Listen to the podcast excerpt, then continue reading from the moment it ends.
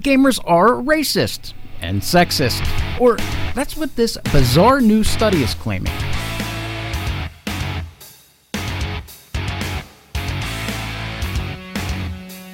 Just days after a study was released claiming that kids who play video games are more likely to do better on cognitive tests, another study was released claiming that people who identify as a gamer are more likely to be racist and sexist. Um, what?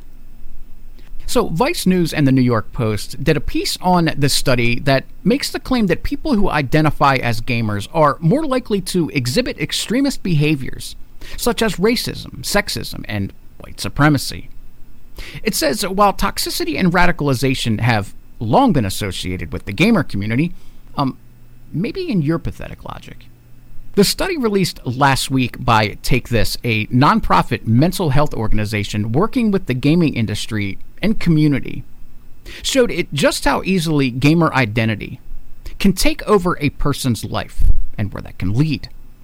So what they're saying is a person can't be smart enough to realize the difference between playing a video game and reality. Uh, yeah, that's a pathetic trope that has been regurgitated and recycled since the nineteen nineties. It goes on to say when the gamer identity is core to who you are as a person, that seems to reflect what we call toxic gamer culture, tends to reflect more on exclusion than inclusion. So things like racism and sexism and misogyny, says the research director, Doctor Rachel Kowert, to Vice Media. So there's that buzzword, inclusion, that the radical left loves to use. Just like the term equity instead of equality. Kowert goes on to say that all these things that we know exist in gaming spaces seems to be internalized by those who very closely identify as being part of that community. And just so we're clear, this is the doctor who conducted this so-called study. And in her analysis piece, she starts off by saying that extremist ideologies have clearly become increasingly prevalent in the world of video games. It's amazing to me how these radical leftists continue to push the narrative that racism and sexism are everywhere. And if you notice, the radical left always seems to hate anything with a meritocracy.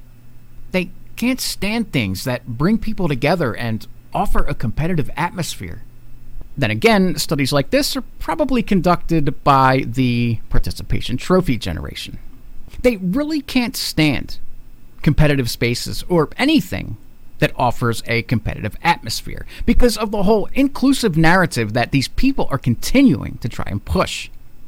And to be honest with you, the gamer community is more inclusive than most others because anyone can become a gamer. Anyone can be a part of it, and it doesn't matter your race, gender, or sexual preference.